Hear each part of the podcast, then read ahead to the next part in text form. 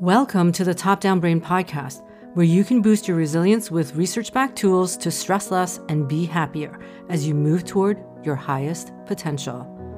Resilience, the ability to bounce back from life's challenges faster and higher, is a skill that you can learn and practice. The episodes fall into three subcategories highest potential, where you're going to get evidence based tips from my monthly conversation with Fiona Murden an award winning author and chartered UK organizational psychologist. Optimize Me, where you'll get cutting edge practices for best health and peak performance from mind, body, and lifestyle medicine. And Take a Chill Pill episodes will guide you through a relaxation response, an antidote to chronic toxic stress, so that you can soar under pressure. I'm Dr. Juna Bobby. I'm a board certified physician and a mom of two amazing kids.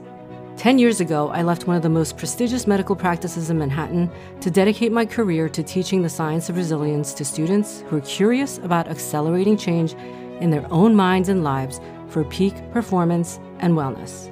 My experience teaching high performing students of all ages at Juilliard Pre College, NYU, Columbia, and many other organizations have led me to the creation of my newest digital courses, Plan to Soar, Soar Under Pressure, and top down resiliency training for individuals and organizations.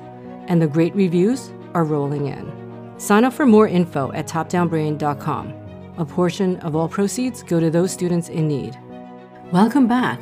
This is the Q&A part of the three-part series with Angela Duckworth, founder and CEO of Character Lab, a nonprofit whose mission is to advance scientific insights that help children thrive. I'm so excited to have had this opportunity to interview her, not just once, but twice. And again, due to technical problems, it made sense to split it up into three parts. I have some questions from parents for you. So we have one from a mom physician, and she says, There are some parts of my life where I had grit, but now I feel like they're kind of fading. Is there any way to get it back? And then she added, I hope this is not a dumb question. And I said, absolutely not, because Angela has a podcast called No Stupid Questions. no Stupid Questions.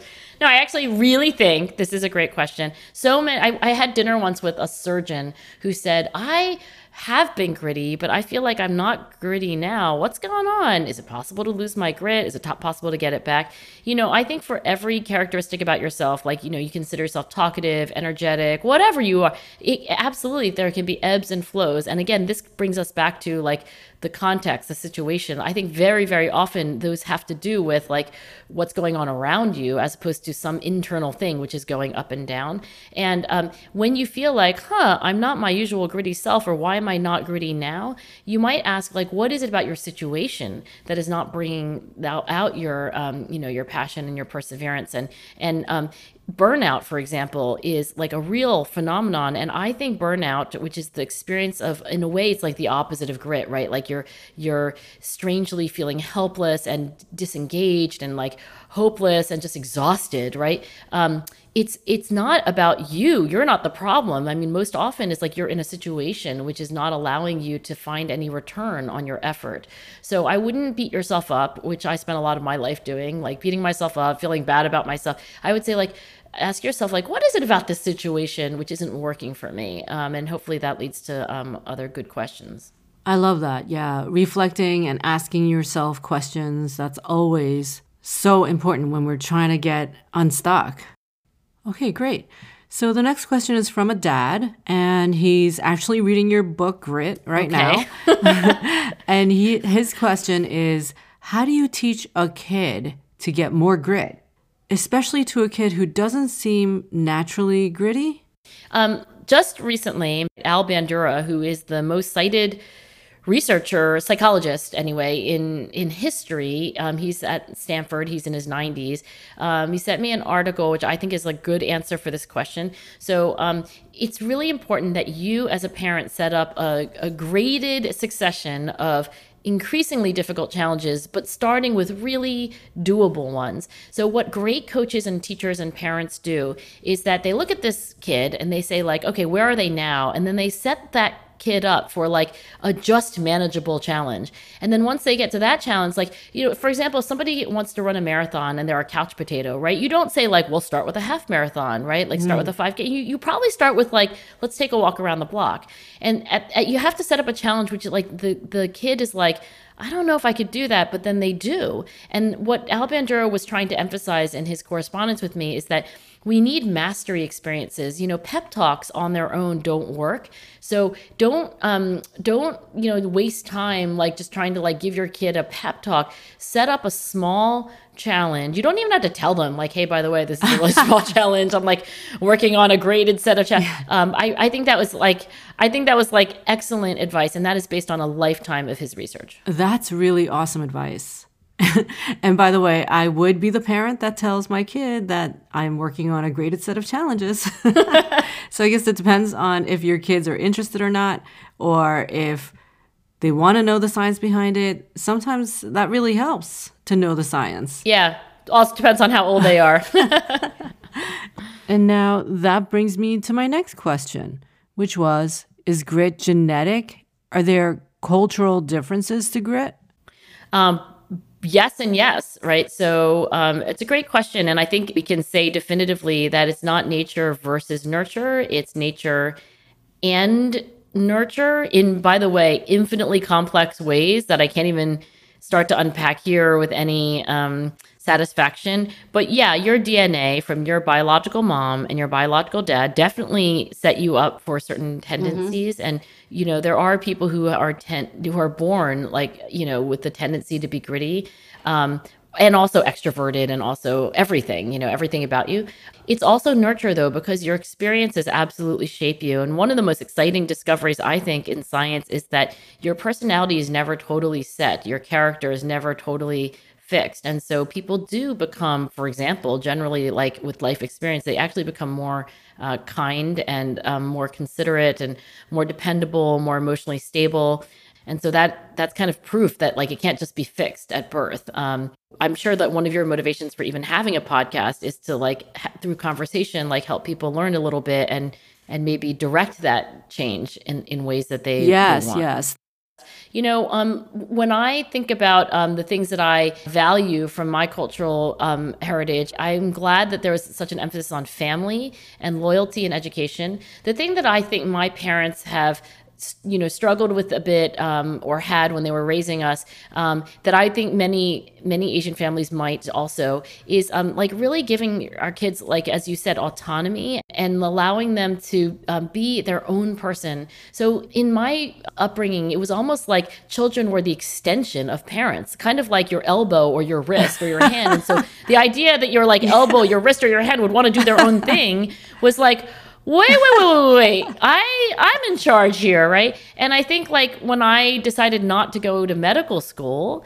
um, my dad was like devastated and angry. Mm. Um, and I think like for my own children, like I don't want them to feel like they're an extension of me.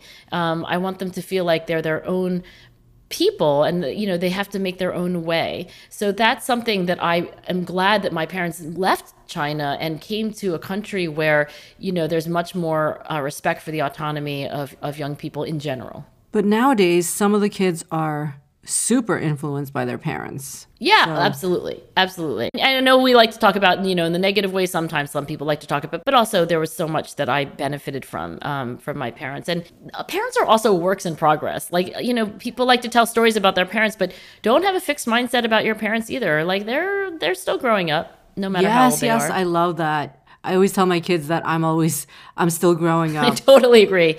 Yeah. So the next and final question is from a parent of tweens and teens. She asks, How do you instill grit and self motivation and work ethics? in these trying times with the pandemic and all of the challenges that came along with it? You know, the pandemic is so hard for teenagers um, for a few reasons. Oh, look, it's hard for all of us, let's be honest. But, you know, teenagers, one thing is that, like, um, they are during a very uh, impulsive stage of, of human development. So the impulses that teenagers have to do things that are immediately gratifying, to be like sometimes a little risky, to like, it's stronger during those adolescent years than like any other time of life and then they have all the other burdens that you know like you know who wants to be on zoom calls for 10 hours a day? And like that's their life.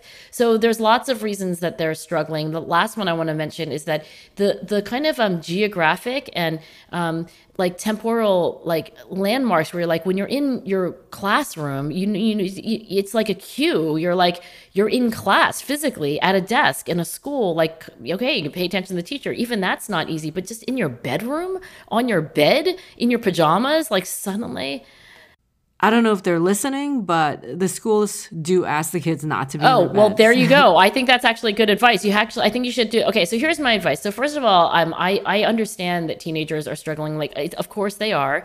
What can they do about it? I do think trying to recreate some of the cues that that help us, like getting out into the physical sunshine in the morning during the day, so they're not like completely off. Like, you know, they need some cues. Like, um, they also should get dressed for school. Like, I don't think it's a good thing to just like be in your pajamas pajamas in your bed all day and then like it, like just trying to mentally be like in school mode. Um, the other thing i would say is that you know they really do need i think some form of like socialization social not socializing not socialization like um and and then depending on where you are and what's safe but like if kids could in safe distanced ways wearing masks like see each other outside, um, I think that would be uh, really healthy. And so, in a way, it's not just like about solving for like, well, they're not doing their homework, they're procrastinating. You have to solve for the whole child, right? And all of their needs. And if you find that they're getting fresh air, they're getting exercise, their sleep is okay, they're not on screens all the time, they're using all these cues, I think that will make the thing that you might imagine is the first thing to work on, schoolwork, etc. Like that, that will come easier.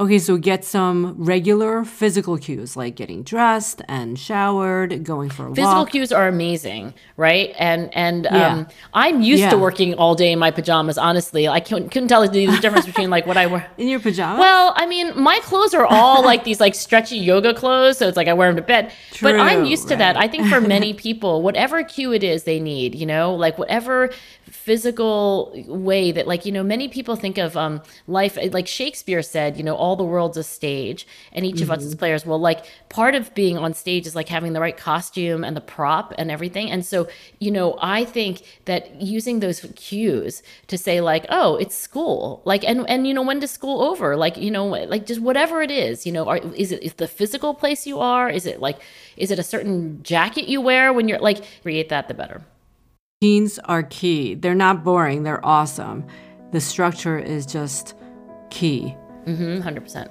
Wow, Angela, this was so much fun. I am truly deeply grateful that you spent your time with me today. I know you're so busy. Thank you. Thank you. Uh, I thought these were great questions. Oh my gosh. Wow. Yeah. Thank you well, so yes. much. I mean, I really can't thank you enough.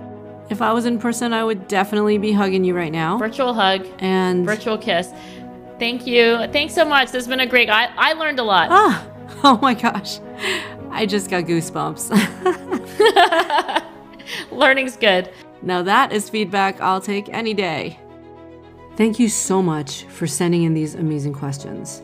That was Angela Duckworth, professor of psychology at the University of Pennsylvania, who in 2013 was named a MacArthur Fellow, aka the Genius Grant. Her TED Talk is one of the most watched with over 25 million views, so if you haven't watched it already, highly recommend it. She's the author of Grit The Power of Passion and Perseverance, a number one New York Times bestseller, and she also co hosts No Stupid Questions podcast with Stephen Dubner. I'm so grateful to have had these conversations with her. I learned so much, and you can find out more about her at angeladuckworth.com. Go to topdownbrain.com to opt into our newsletter for extra tips and information on our neuroscience powered planner and online courses for K 12 and beyond parents, and professionals. Please share this podcast with anyone who believes in the scientific method and are curious about boosting performance with mental and physical resilience for themselves or their kids. This podcast is separate from my role as faculty at the Juilliard Pre College Division, and the contents of this podcast is for educational and entertainment purposes only. Thank you so much, and until next time, this is Dr. Juna wishing you and your family wellness.